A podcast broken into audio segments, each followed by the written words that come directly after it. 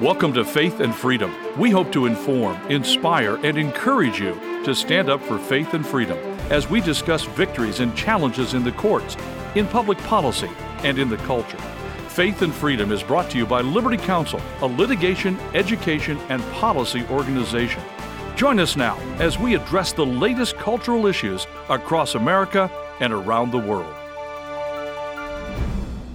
Tomorrow, on January 22, the anniversary of the 1973 abortion decision, there will be 3,000 flowers laid before the steps of the United States Supreme Court. We're going to be talking about this on Faith and Freedom. I'm Mat Staver, founder and chairman of Liberty Counsel. Joining me on Faith and Freedom is Holly Mead. You know, Mat, it's quite a powerful picture when you see these people lay all of these flowers down 3,000, representing how many babies are killed every day by abortion, and then just solemnly praying over the steps of the Supreme Court where that decision was originally made in 1973 to legalize the killing of unborn children. Well, our ministry in Washington, D.C., and our uh, particularly faith and liberty ministry is very active involved in uh, these different um, uh, events this week with regards to the Sanctity of Human Life Week. Right, there's a prayer vigil happening, right? Roe v. Wade and those who have died. There's a prayer vigil. There's the flower laying ceremony that mm-hmm. takes place on the steps of the Supreme Court, which does give you a visual. And why 3,000? Because about 3,000 babies every day, which is a real tragedy and hard to even imagine, lose their life by abortion. In fact, since 1973, almost 63 million have lost their lives in America. It's unbelievable how legally. Many, yeah, and then in addition to that, some some mothers have lost their lives too because they've died as a result of abortion.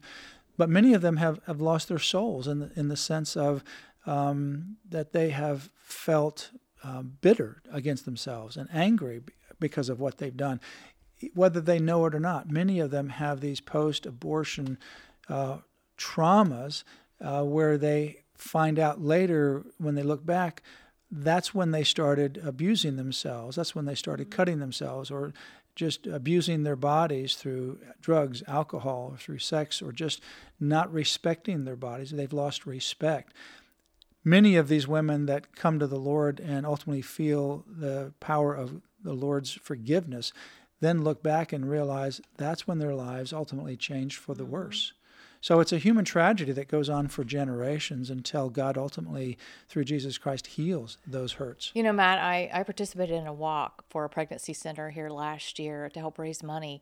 And they had a table there and they had all these little baby shoes on the, the table and notes attached to each pair of baby shoes. Mm. And it gets me emotional just talking about it. But they have a post abortive counseling classes that the mothers and fathers can go to that have experienced abortion.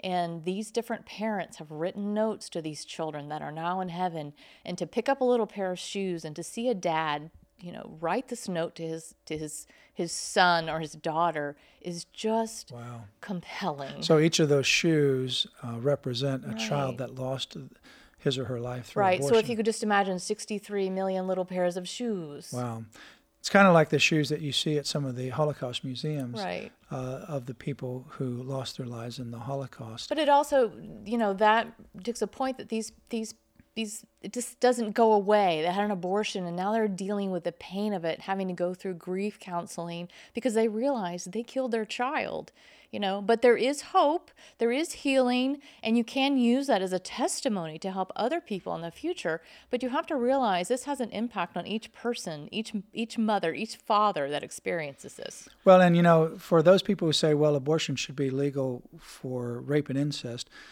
you know, the child didn't uh, commit the crime, and I know it's a tragedy, it's a trauma on the mother, but you don't overcome one trauma by imposing a greater trauma. Right, two wrongs don't make a right. Killing doesn't yeah. ultimately undo the trauma. Right. Life ultimately undoes the trauma, and time heals that trauma. And I know that from my family situation where my dad raped my sister. So you got rape and incest in the same act uh, based on the sin of my dad. Now, my sister chose life, and she ended up having the child. And that child is my niece. That child has grown up and also has another child. So mm-hmm. I have two generations of children in my family that are originating from the sin of my dad. you know, you don't go back and say these 40 years later, however many years it may be in any person's case, oh, I wish the person would not be alive. Right. Uh, life really is the choice to make. And God ultimately heals trauma. There's no trauma that God cannot heal. Right. And so many people give the same testimony. You know, they were the product, so to speak, of a rape, but they are, you know, celebrating their life and they have a testimony to speak as well. Yeah. Some of the very strong pro life speakers. I mean, you look at. Uh, some of these great religious leaders, they were products of rape, and their mother chose to ultimately have them. And um, uh, here they are, and they've contributed incredibly to um, the, the world around them. Right. So, and we tend to put circumstances, you know, uh, regarding abortion. They say, well, it, after so many weeks, it's okay, or for this reason, it's okay. Well, you know, God created life from the moment of conception. It's never okay to snuff that out. Well, never. and even, you know, I know a, a friend whose name is Kim, and she's been wheelchair bound since she was young from birth. And you know, if you look at Kim, she can use her arms but not her legs, so she is uh, confined to a wheelchair, and she's been that way since she's in her 60s now. Uh, she's been that way from birth. And if you look at her, you could feel sorry for her, but when she is looking at it from her perspective, she's not feeling sorry for herself. It's sometimes it's our perceptions imposed on somebody else, and yet God created Kim for a purpose. She's been an amazing uh, individual throughout her life. Uh, but she is in tune with the Lord and content with uh, where the Lord has her, even though she has restrictions uh, that other people don't have. And so a lot of times we impose these perceptions and our feelings onto somebody else, but you have to realize that with God, all things are precious, and with whatever tragedy that you experience, God can turn that into hope and forgiveness and to help others as well. Right. And most of all, those people like your friend Kim is glorifying the Lord in her life. I think about people I know who have Down syndrome. They are precious. Yeah. They are such a blessing to me because they just love God and they smile and they're they're joyful and I think, "Oh, I want that kind of mentality." Right. What a blessing it is right. to us. Right, exactly. They're, they teach us lessons. Right. You know, I had uh, in uh, when I was a dean of the law school at Liberty, uh, there was a uh, girl by the name of Crystal, and uh, her mother was counseled to get an abortion, saying that uh, she's going to be a vegetable.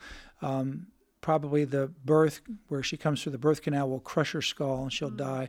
The mother chose life, and um, she was a quadriplegic. She was not able to um, use her hands hardly at all, so she had to have an electric um, wheelchair.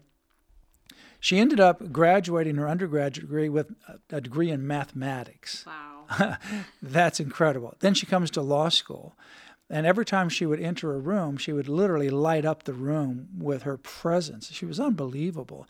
She uh, excelled in law school.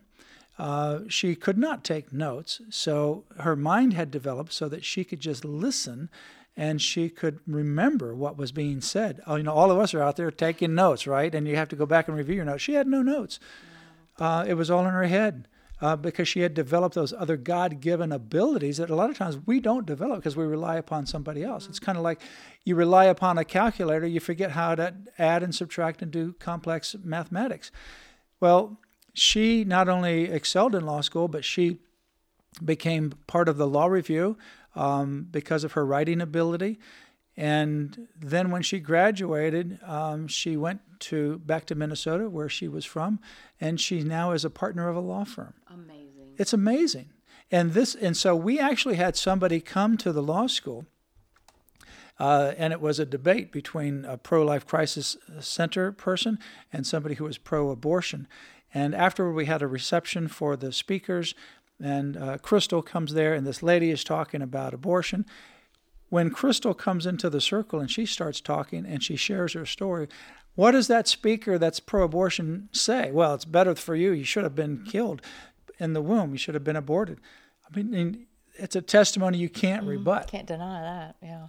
And, you know, no matter what, God, uh, it, whatever your circumstances are, Uh, God can take those circumstances that may seem dark, whatever you're facing, whatever it may be, abortion or otherwise, can take those circumstances and change those circumstances for something that is a blessing and that's powerful and that will be full of healing and hope for you. Well, let's pray that this abortion decision at the Supreme Court does ultimately overturn Roe versus Wade. You can go to Liberty Counsel's website to read our uh, brief on that issue, lc.org, lc.org for more information. You've been listening to Faith and Freedom, brought to you by Liberty Counsel. We hope that we have motivated you to stand up for your faith, family, and freedom. Get informed and get involved today. Visit Liberty Counsel's website at lc.org, where you can obtain email alerts and other information to keep you informed and involved. Call us at 407 875 1776, lc.org.